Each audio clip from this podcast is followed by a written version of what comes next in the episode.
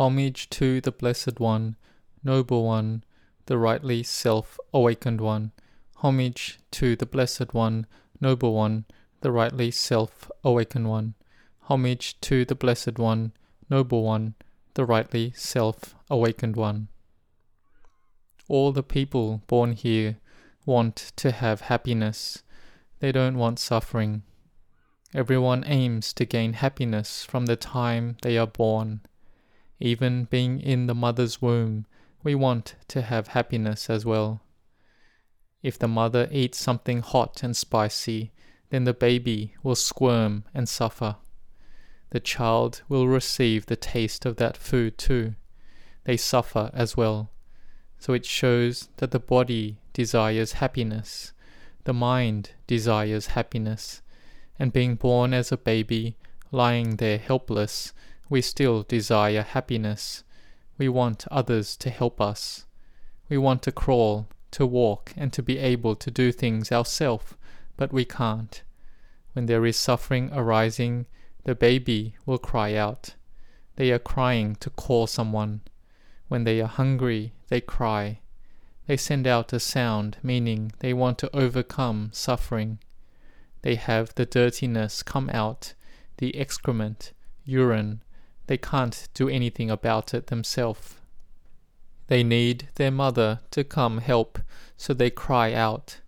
So this baby will use their language of crying out. The loved ones, like their mother, will be perceptive. If the child cries out, then they will know what assistance the child needs. The mother will know it and can assess it. It's an intuition. It's a bond they have with their child they will know what is wrong with their child. When the child is bitten by an insect, by a mosquito, is too cold, too hot, they have unpleasant contact, then this child will have suffering arise. The mother and father have to keep assisting it. The father earns a living to support the child. The parents have to keep looking after the child well. But these days society has changed. The mothers and fathers work outside the home and they need someone else to come look after their child. The babysitter needs to have a mind of love and compassion towards the baby. Then that baby will have happiness arise. When the baby grows, it needs to learn in the nursery. Then it goes to preschool. And the little children want to be able to walk. They want to be able to do things themselves. When the child can walk, they are very pleased. They start to try to walk. When they can walk proficiently, wherever they go, they want to run. Because it was so difficult during the time when they couldn't do anything for themselves. They were just lying there helpless. They wanted to crawl, but they couldn't do it. They were grabbed and had to lie down in whatever position they were placed. When they started to get stronger, they wanted to walk. They wanted to run but this is the progress of the body of the child that allowed them to do this. We can see that ever since being a baby, everyone is searching for happiness. We go running and searching for happiness continuously. We learn and study at school and think that when we finish studying, we will have happiness. We won't have to suffer any more from learning and studying from memorizing and doing exams which we worry and are anxious to know if we passed or not. When we finish our studies, then we have suffering again because we have to find a job. If we can't find a job, we suffer again. So if we get a job, we will have happiness. When we do get a job, we have happiness arise for a certain period of time, but soon we are suffering again. If we are an employee, we have the suffering of an employee. If we are the boss, we have the suffering of a boss. If we are an employee under a boss, someone who is ordered around, then we can't go against their orders, we must follow the rules.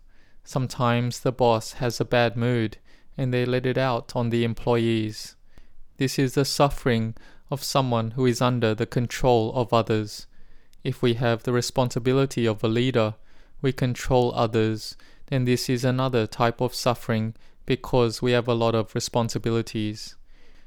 There is one story related to this. There was one policeman that was second in charge at a provincial police station in a certain district. He was the number two there.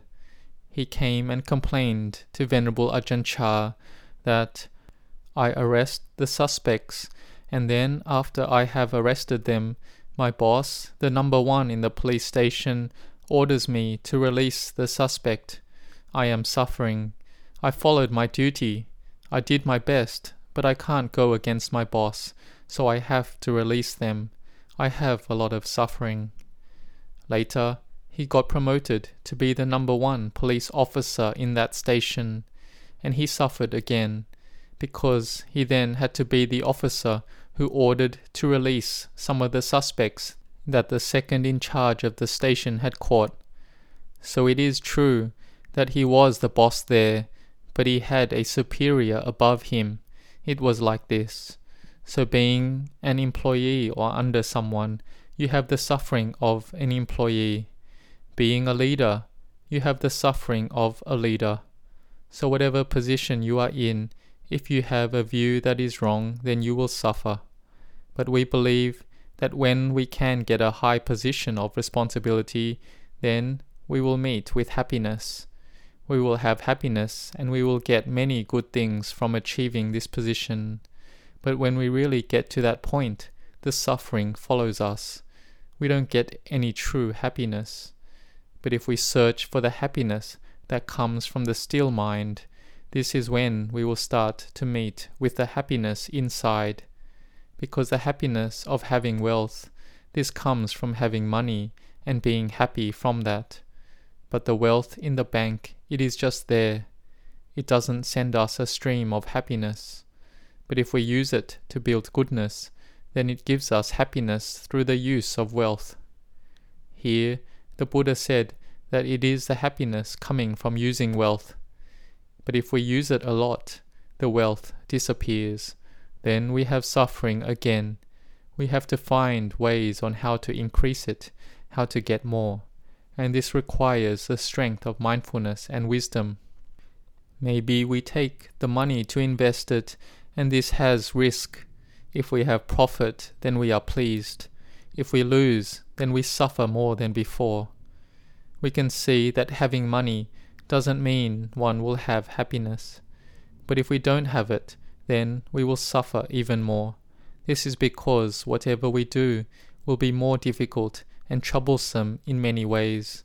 And this is more so if we have sickness. Then those without money to treat the sickness will be more troubled than those that have money. In the past, those that had money and wealth, they would hide it they would put it in a jar and bury it in the ground. They would hide it where no one would know where. And when they died, some would become a snake to look after that wealth, or be a lizard, a gecko. If they buried their wealth on the shore, they became a crocodile to guard the wealth. Why is it like this? Because the mind is worried. It has worry. They die, and they are still worried about their wealth. They do this instead of having wealth and using that wealth for benefit, using the wealth to make merit and goodness arise for us. Then, when one dies, the mind is radiant. But they die and they are worried about their wealth. Then this is like the mind that isn't in a good state. They die and need to guard that wealth still. And even for one monk who had ordained a long time, whose sister had offered him a new upper robe. He put it out on the line outside on the veranda and thought that tomorrow I will go wear that upper robe. But that night the monk died before that. When they died, the other monks did their duty of giving out the robes of the deceased, but a flea cried out. The flea was crying out that this is my upper robe. My sister offered it. I was about to put it on when I died first. Why are you taking it from me? The Buddha heard the sound of the flea crying out like this, and the Buddha said for the monks to stop first. Don't give out the robe yet. Don't give out that monk's eight requisites, to wait for seven days.